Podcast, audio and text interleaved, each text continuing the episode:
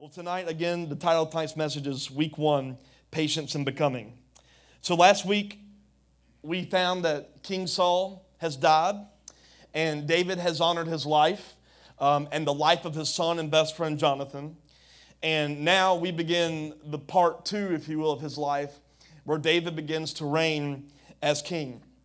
And before I get into 2 Samuel, I want to kind of build up some things because God really showed me this is one of those kind of obscure yet not obscure passages where I had to read it like 20 times to really figure out what God wanted me to, to do because I had thought about just reading through chapters like, like two and three really quick just to get to chapters four and five. But uh, I, I, felt like if it's in the Bible, it's probably necessary and there's probably something in it. Um, so I was just like, no, I'm just going to keep digging and keep digging. And God gave me some stuff. So before I start reading 2 Samuel chapter 2, um, I want to remind you of the prophecy over David's life.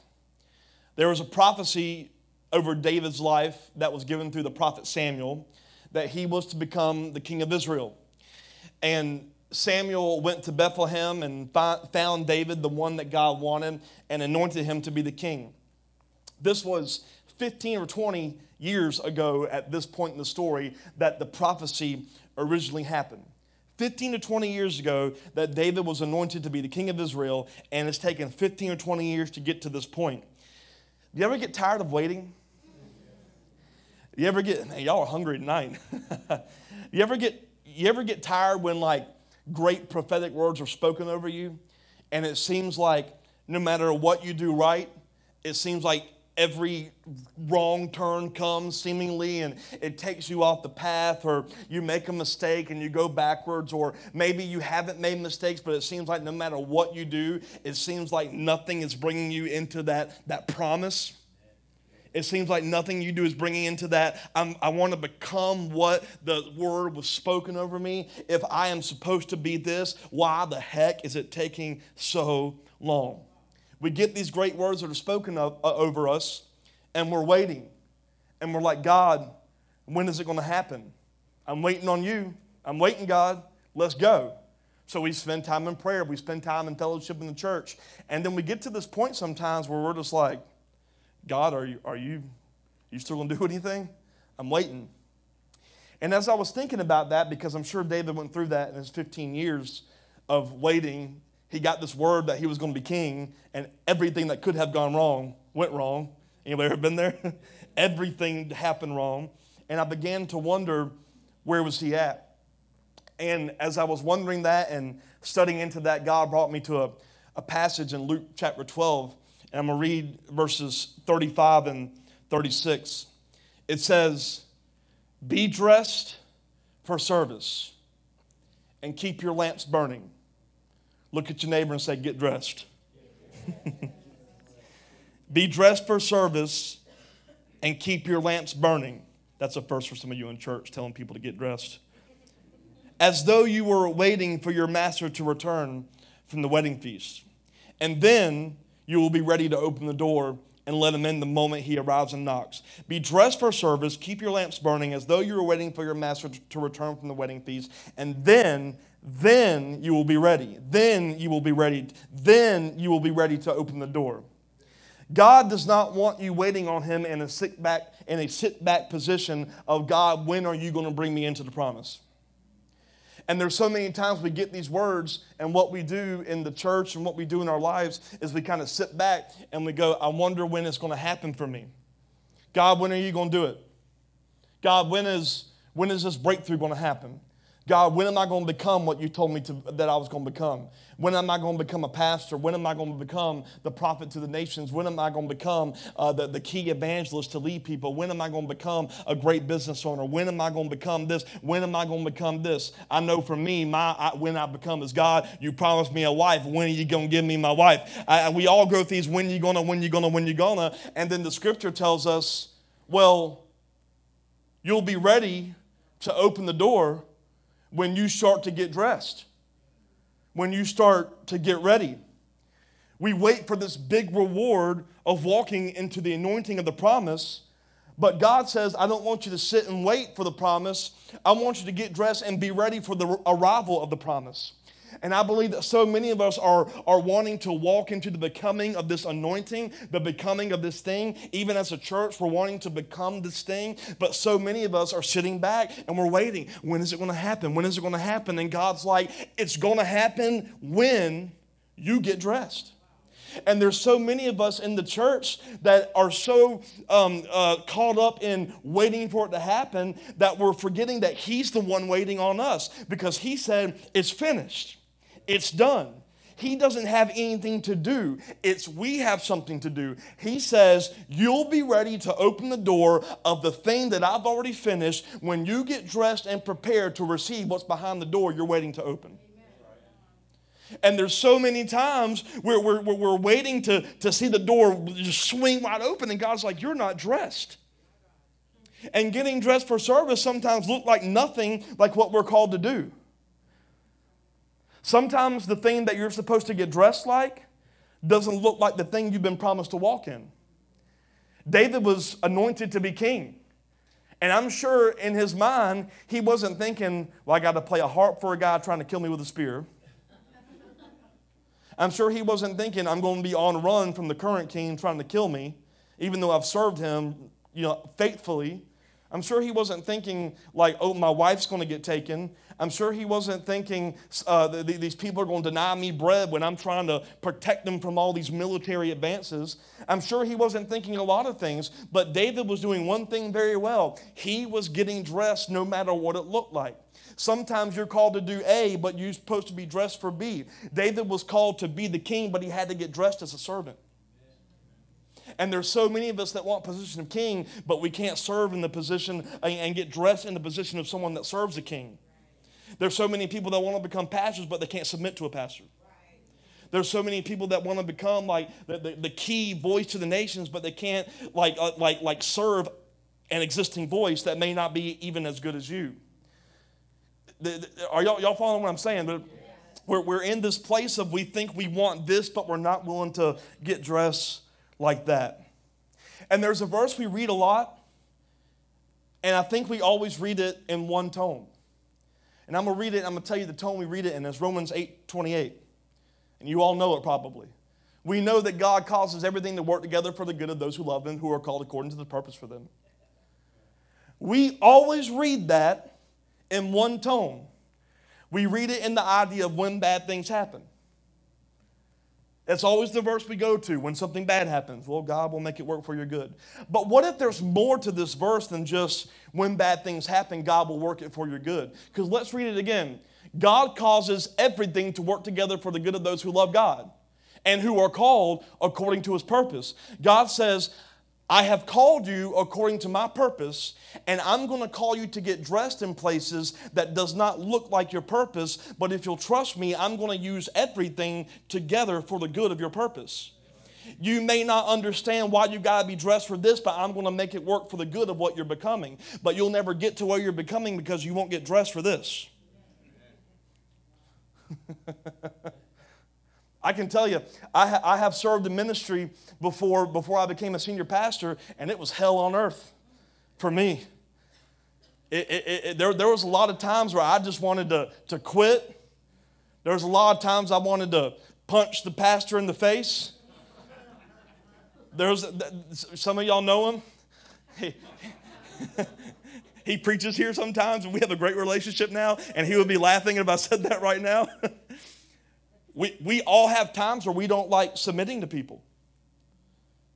But God's like, if you'll get dressed for this, I'm going to work it for your good later because you're going to know how you're never supposed to, to treat or how you're supposed to act. Or maybe you're going to see a fault in someone and you've got to learn to serve it so you can understand how to never walk in the fault.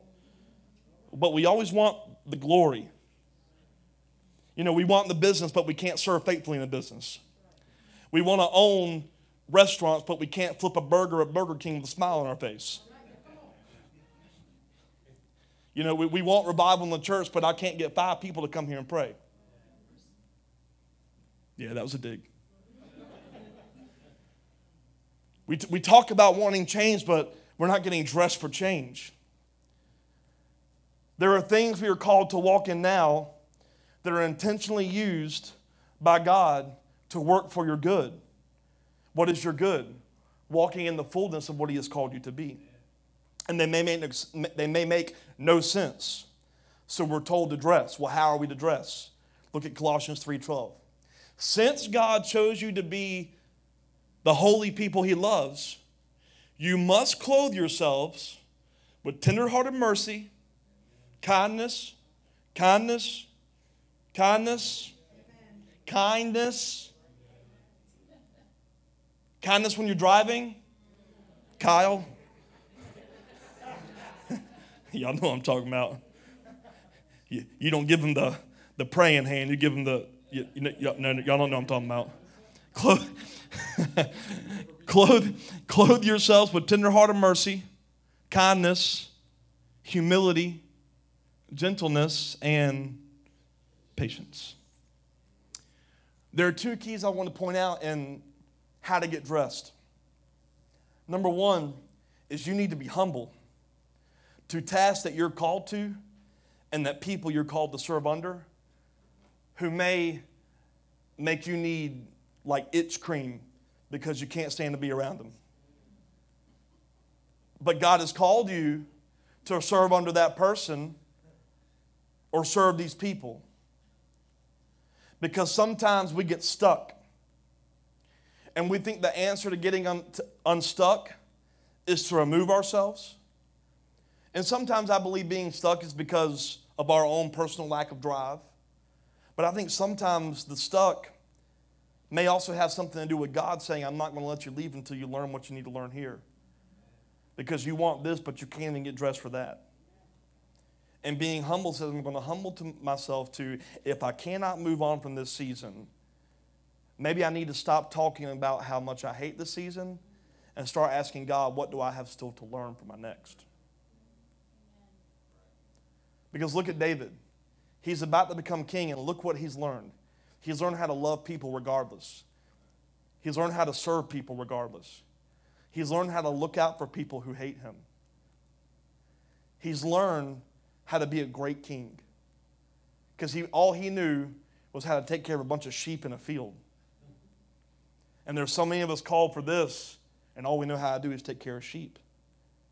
And we wait for that when God says, I'm going to cause everything to work for your good every position, every servitude, every opportunity, I'm going to make it work. But are you willing to get dressed in it? Are you willing to humble yourselves and do things that you don't like because you're learning something for what you need? Hmm. David had to learn for 15 years. He messed up a few times, sure. We all mess up a few times. He had many lessons. He had to stay humble to the idea that God knew what was best for him. David had to stay humble to the idea that God said, Hey, I need you to run from the place that you're going to reign over. I need you to leave the place that you're called to be a king over. And that place that you're called to lead is going to try to kill you.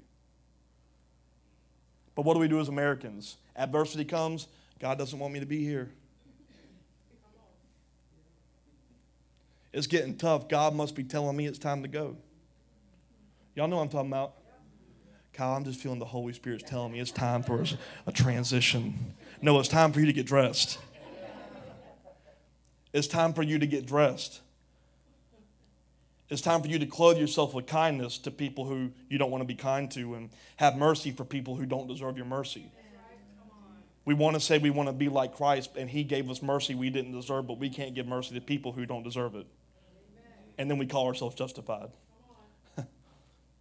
We can't clothe ourselves in gentleness. And we wonder why our work environments are hell. And all you focus on is what your boss is doing. And God's like, I'm having you serve him to learn how to do what you're not getting. You want mercy from him, but you can't give mercy to him or her, whatever it is. And then, two, not just being humble, but patience in becoming what you're destined to be. David's been waiting 15 years. And I want to read you that prophecy again that was read to him 15 years ago in 1 Samuel 16, verse 1. It says, Now the Lord said to Samuel, You have mourned long enough for Saul. I have rejected him as king of Israel. So fill your flask with olive oil, go to Bethlehem, find a man named Jesse who lives there, for I have selected one of his sons to be my king. Who's the son that was selected? David. The prophecy is simply this I'm replacing the king of Israel, and it's going to be one of that man's sons. So David is going to be the king of Israel. Now let's go to 2 Samuel chapter 2, starting in verse 1. After this, again, Saul has died, Jonathan has died, and David just wrote a big psalm for them to just honor them. So it says, After this, David asked the Lord, Should I move back to one of the towns of Judah? Yes, the Lord replied. And then, they, then David asked, well, Which town should I go to? To Hebron, the Lord answered. David's two wives were Ahinoam from, sure, from Jezreel and Abigail, the widow of Nabal from Carmel. So David and his wives and his men and their families all moved to Judah, and they settled in the villages near Hebron. I want to point something out. We see that David is, in a, is dressed in a very humble posture because he's learned something. He's learned that he should never depend on his own reasoning. Always ask God, Where should I go? Look at the first two questions David asks. He says, Should I move back to Judah? Yes. Which town should I go to? You notice how David is asking God for details? He asked for details because David said, I am not going to depend on my reasoning. Because think about David's reasoning. He has waited 15 years to become king. and his reasoning, Saul's dead, so it's time for me to go back and take the throne. But David didn't assume that it was time to take the throne just because the king and his three sons are dead. He didn't assume anything. Before he went and took the, the throne, he said, God, do you want me to go back? Yes. Where do you want me to go to? And there's so many times in life we have this human reasoning of, well, this happened and this happened, so that means I must go here. But have you taken the time to say, God, do you want me to go? Where do you want me to go? And what would you have me do? We depend too much on our own, uh, own understanding, and what that is, is we're not dressed in humility. Because humility is saying, despite what my reasoning is and despite what my thinking is, I'm going to ask God. Because here's what we do in our pride. I, well, I'm smart enough to figure this out. I'm good enough to get this. I have lived long enough to know how this works. Y- your ways are not His ways. Your thoughts look nothing like His thoughts. It doesn't matter how much life you've lived. It doesn't matter how many churches you've been a part of. It doesn't matter how much ministry you've done. It doesn't matter how much life you've gone through. It doesn't matter how many kids you've raised. It doesn't matter how many uh, bills you've paid. Every single thing. God, what would you have me do? Stop trying to dress in your own reasoning and get dressed for service. God, even though I'm a smart man, an intelligent woman, even though I've got all the stuff, what would you have? In 1 Corinthians chapter 2, it says this in verse 4. My message, this is Paul talking, my message and my preaching were very plain. Rather than using clever and persuasive speeches, I relied only on the power of the Holy Spirit. I did this so you would trust not in human wisdom, but in the power of God. Yet when I'm among mature believers, I do speak with words of wisdom, but not the kind of wisdom that belongs to this world or to the rulers of the world who are soon forgotten. no, no, the wisdom we speak of is the mystery of God his plan that was previously hidden, even though he made it for our ultimate glory before the world began. Paul says, I spoke in such a way that you would understand that we can't depend on understanding. That the only dependency we should have is relying on God to take us where he wants, as long as it takes. Because where he's taking us is, in fact, a mystery. Mystery meaning you're not going to understand the end result. You may paint your own picture, but what if you're limiting the picture? What if you're making the picture too big and God has called you to a humble position, but you won't get dressed there because you're waiting on the big? He says, You're, you're not going to understand where I'm taking you because it is a mystery. So stop relying on human efforts to get you where I want to go. It's funny, people especially in America, have more faith in ideologies and practices written by men, but everyone says we can't follow a holy book because it was written by a bunch of men. Our entire mathematical system is based on theories of men.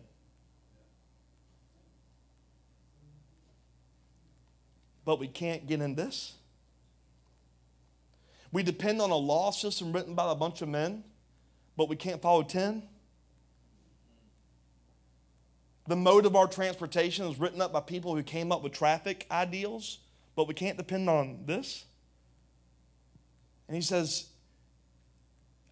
it's good to have some understanding, but when it comes to me, don't, don't, don't depend on what your ideals are.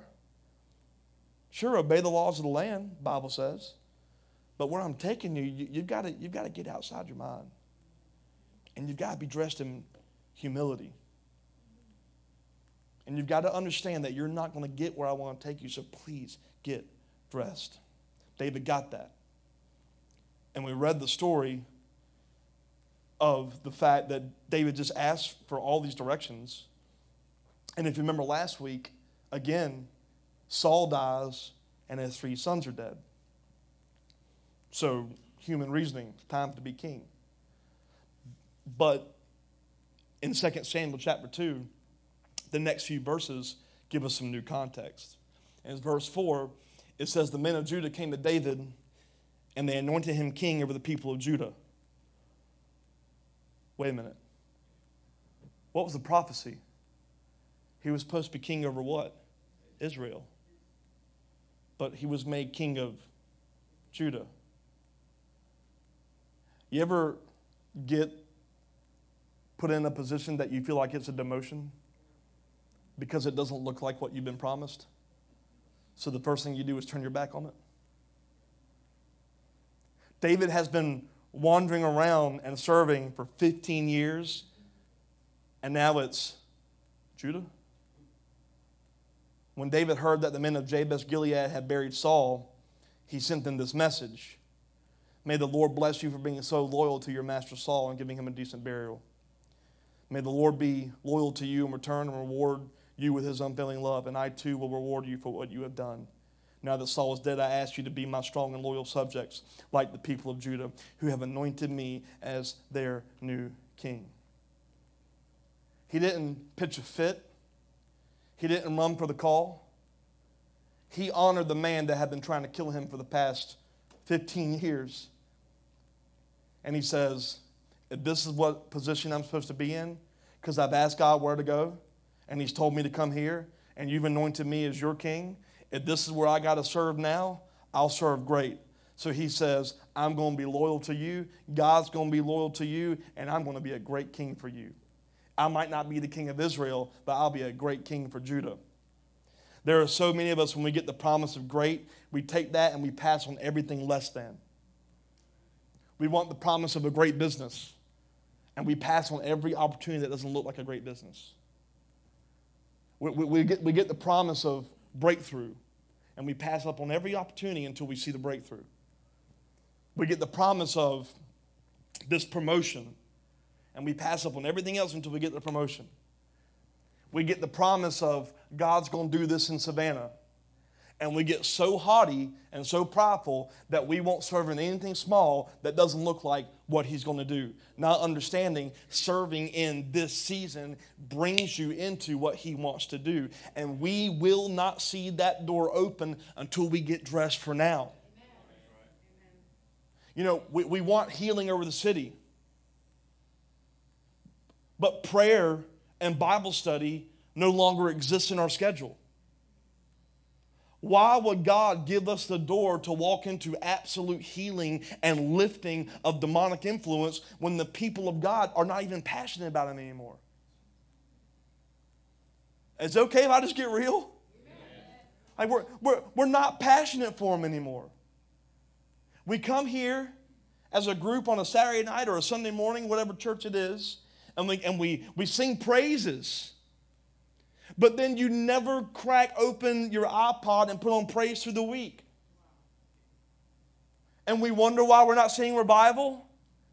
And then what we do is we, we do come to prayer, or maybe we're in our personal prayer time, or maybe you know you feel better about your Christian walk by sharing cool things on Facebook. And then we we we, we sit here and we go, oh God, Oh God, we need revival. We need revival. And God's like, I need relationship. We want the big door revival. And all he wants us to do is talk to him like every day and include him in every decision. God, should I take this drink? Should I eat this thing? I obviously have not consulted him in every decision. Can I get an amen? We want the big thing. I'm, I'm going to eat bad tonight, probably. Forgive me, Lord. We want the greatness, but we can't get dressed for the small. When God says, I need you here so that you can be perfected and woven for there. Galatians 6 9 through 10 says, Let's not get tired doing what's good, because at just the right time we'll reap a harvest of blessing. If we don't give up. I was, I was talking to someone in here this week about the ladies' Bible study, and I, I asked Angela Ward how, how it was going. And she, and she, and she, said, Well, you know, we have five or six. And I was like, Man, what is it, what is it going to take to get the ladies here? And, and, and, and she, she just made me feel stupid. She was like, We just need to keep doing it.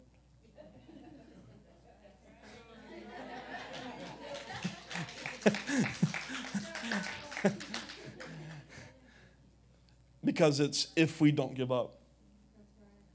And one thing I'm committing to as the pastor of this house is I'm not giving up on things anymore. I don't care if two people show up for prayer, I'm not giving up. I'm not giving up. I don't care if I've got to look like an idiot praying for healing at an altar call every Saturday night. I'm not giving up until I see it. I'm, I'm not, I'm, we, I'm not giving up. Let's just, can we say that? I'm not giving up. I'm not giving up. Therefore, whenever we have the opportunity, we should do good to everyone, especially to those in the family of faith. Everyone. Even the ones who have kicked your legs out from under you. Everyone. You reaping and walking into the day of your fullness is dependent on you not giving up. What are we not giving up in? Doing good to everyone excelling in the places that we may not even be called to because we're getting dressed for next. Why would God move us from one place if we can't be faithful in one place? This is what David was doing. Because with moving on, we see the context of why David getting, didn't get an automatic dominion of being king over Israel. This is why he became king of Judah. Now, he didn't realize this at the time, probably. He just accepted the kingship. But look in verse 8 it says, But Abner, son of Ner, the commander of Saul's army, had already gone to him with, with Saul's son Ishbosheth. Like, can, can't they just like name people Tom? Like, there he proclaimed Ishbosheth king over Gilead, Jezreel, Ephraim, Benjamin, the land of the Asherites, and all the rest of Israel. Ishbosheth, Saul's son, yeah, there was a fourth. There were three at battle. There's one more. He was 40 years old when he became king, and he ruled from Mahanaim, sure, for two years. And meanwhile, the people of Judah remained loyal to David. David made Hebron his capital, and he ruled over as king of Judah for seven and a half years. So you have a picture of David has been humble, serving the king of Israel, Saul, for 15 to 20 years. Saul dies, the three sons dies, and he's got to wait another seven and a half years. I don't know about you, but me and God would have a talk. But we do that. God, I've waited so long. God, I have been faithful. I'm tired of waiting. I'm too old to wait. I'm too old to work. I've been patient. I've been waiting long enough. I'm tired. When you to do it? When you to do it? When you to do it? And sometimes the answer is seven more years. Because you still got some learning to do. Because you ain't never too old, you ain't never too young. It's you got some learning to do. David starting his learning process before he become king 22 years before as a shepherd boy, simply taking care of sheep, playing harps, soothing a man trying to kill him. I mean, he was faithful. And he learned and he learned and he learned because he was patient in becoming. He was not going to take into his hands what God wanted. And I believe David at this point had, had a very wise thinking that if I got to wait seven and a half more years, there must be more I've got to learn. There's a reason. So I'm going to get dressed, and I'm going to be the best king of Judah, despite I'm called over Israel. And instead of getting in his own human reasoning, he doesn't go after to kill Ishbosheth, because I probably would have wanted to do that. I'm waiting seven and a half more years. But he honored the pact that he made with King Saul. Remember the pact he made? He said, Saul, I'm going to give you grace. I'm not going to kill you, and I'm not going to harm any of your generations or descendants. Saul's dead, and David is still honoring the pact he made with the king because he was being dressed in mercy and kindness and gentleness, humility, and patience. And he says, If I've got to wait seven and a half more years, I'm going to be the most just, patient, merciful, kind king this place has ever seen.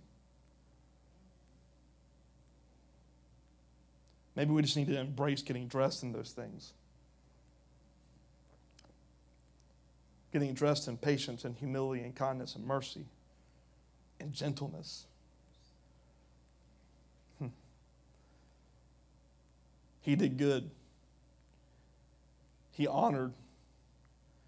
There's a story in Genesis. I might read the whole story, but there's a verse that stood out to me in the context of this in chapter 29, verse 20. It's talking about Jacob. It says Jacob worked seven years to pay for Rachel, but his love for her was so strong that it seemed to him but a few days. That must have been some kind of woman. Couldn't, couldn't even touch her or look at her. You know, back, you know, back in those times, you couldn't look at the face of the woman there was an order in public. She was covered. That was only meant to be seen by the husband. And Jacob said, I'll work seven years to pay to get her. And as I was reading that, God told me, Your patience or your lack of patience indicates the degree of your love. You love God, but you won't wait a few more days. You love God, but we can't pray a few more years. We love God, but we can't serve a few more months. We love God, but how dare I drive out of my way? We love God, but this space is too cramped. We love God, but we love God, but we love God, but we love God, but we love God. No, no, no. there's no buts. Where, where's your degree of love for God to be patient? And I'm not, I'm not against feeling that we're not called to houses because I believe we're all one church. And every house is called for a specific purpose. But man, when are we going to embrace the season we're at and just love it? Like, love each other. I don't believe an army can take over the city if the army's not unified. Maybe the reason God's not releasing outpouring over Savannah is because we're not unified. We all have agendas. We claim we love God, but we get so tired of the repeat, the do overs, the same. When is it going to happen? When, when, when, when, when, when? And God says, Can you serve me with gladness and love and joy in the midst of repeat? so that I can be made aware of how loyal you really are to me? Going on in 2 Samuel 2, I'm going to read verse 12 through about 23. Is this good? It says, One day Abner led Ishbosheth's troops from Mahanaim to Gibeon. And about the same time, Joab, son of Zeruiah, led David's troops out and met them at the pool of Gibeon the two groups sat down there facing each other from opposite sides of the pool. So you got two armies. Then Abner suggested to Joab, let's have a few of our warriors fight hand to hand here in front of us. All right, Joab agreed.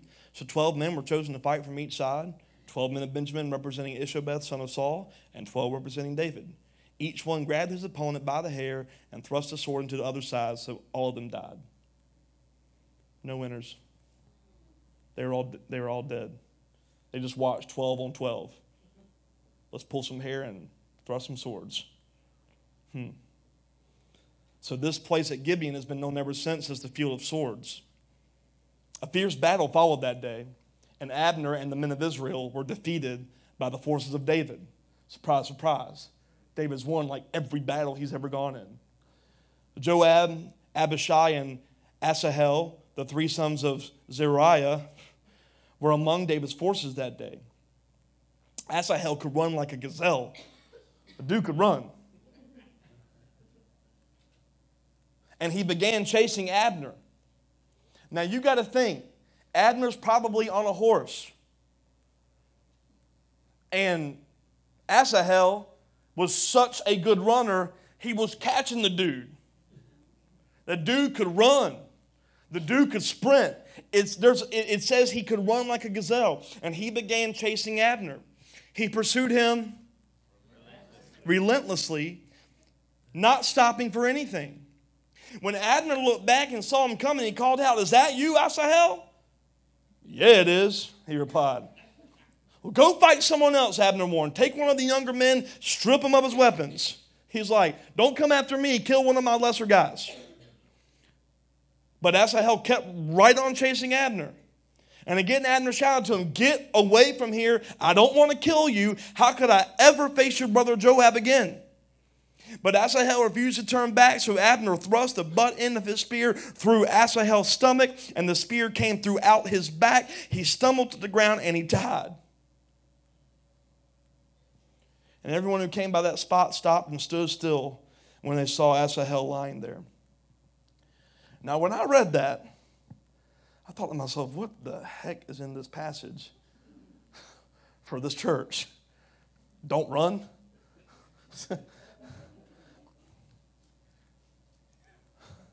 which I would have gladly taken. But then I read on and I saw something. Are you interested? Look at verse 24. When Joab and Abishai found out what happened, they sent out after Abner.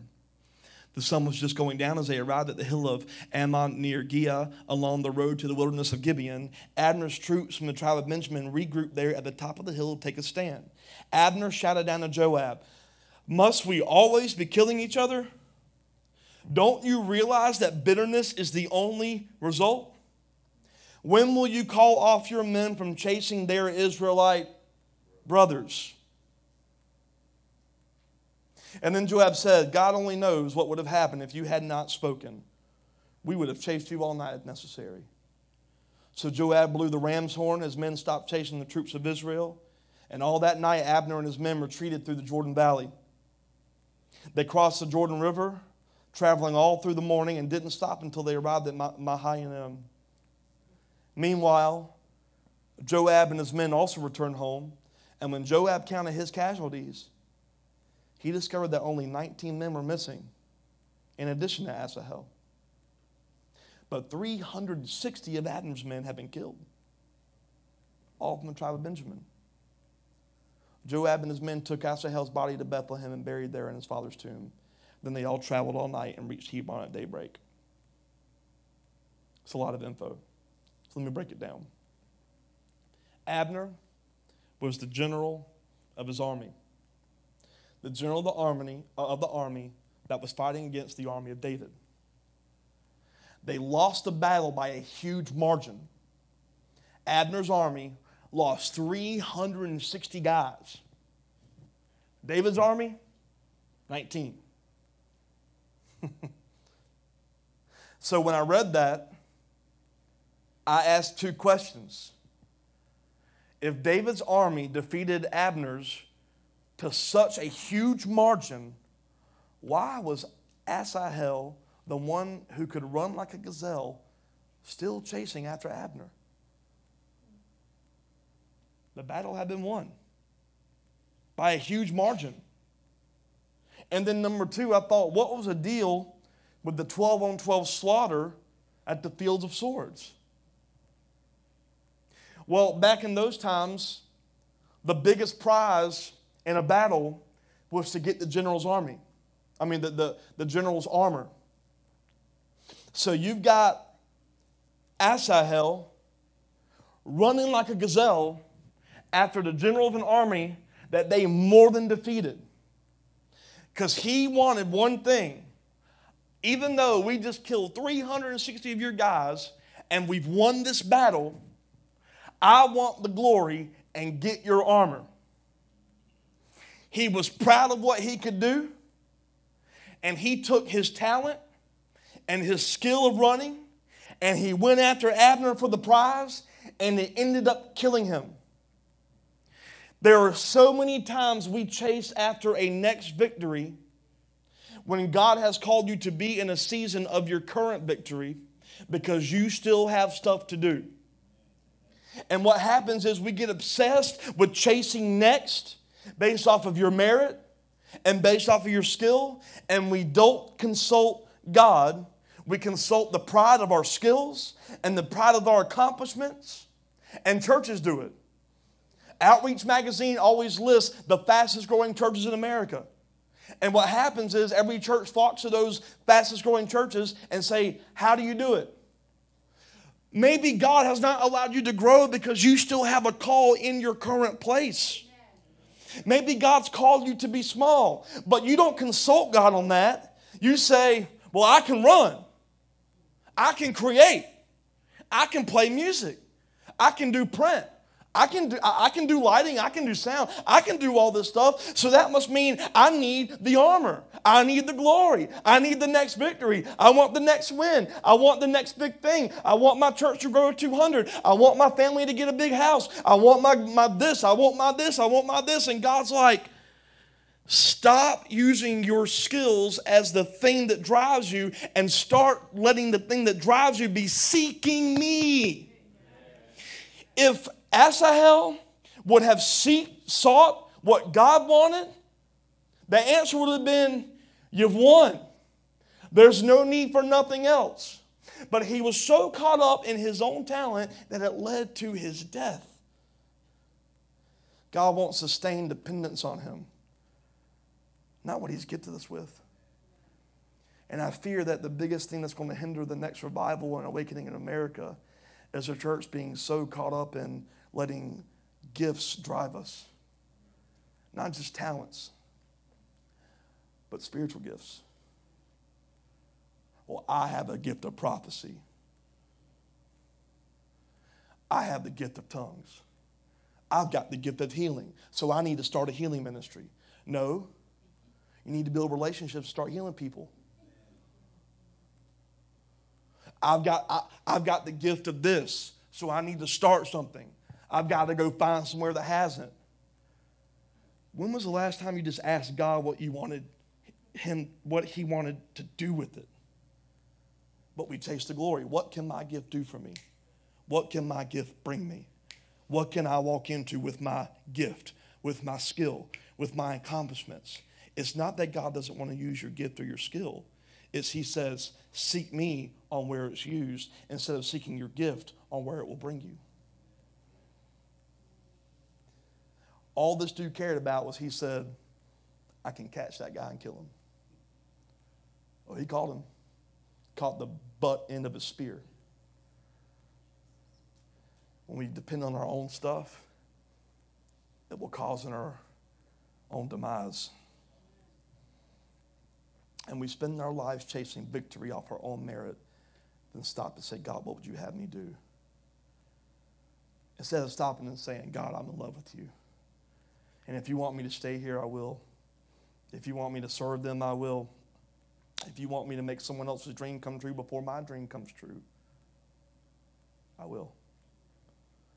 God, what would you have me do with what you've given me? What would you have me do? I remember when I took my first job in ministry at Abundant Life in Hardeeville. That summer, I don't think I've ever told anyone this, but I got a call from a buddy of mine, his name was Josh, and they offered me to come on board with their praise team as a keyboard player full time and make money. And uh, it started off as it was going to be a summer gig. This was the very first summer I ever got a job at Abundant Life. And I remember um, going to the pastor and I said, Hey, can I take the summer off and pursue this? And at the time, I was, I was, I was pissed at the answer. But now I understand why he said it. So much wisdom. He told me, You're at a crossroads, and I can't let you have this and do that. You're going to have to choose. And what I was having to do, do I choose chasing where my gift would take me? Where God has called me to serve? So I chose where God called me to serve. And I gained more wisdom in the next seven years than I would have ever with a band gigging around Atlanta and the U.S.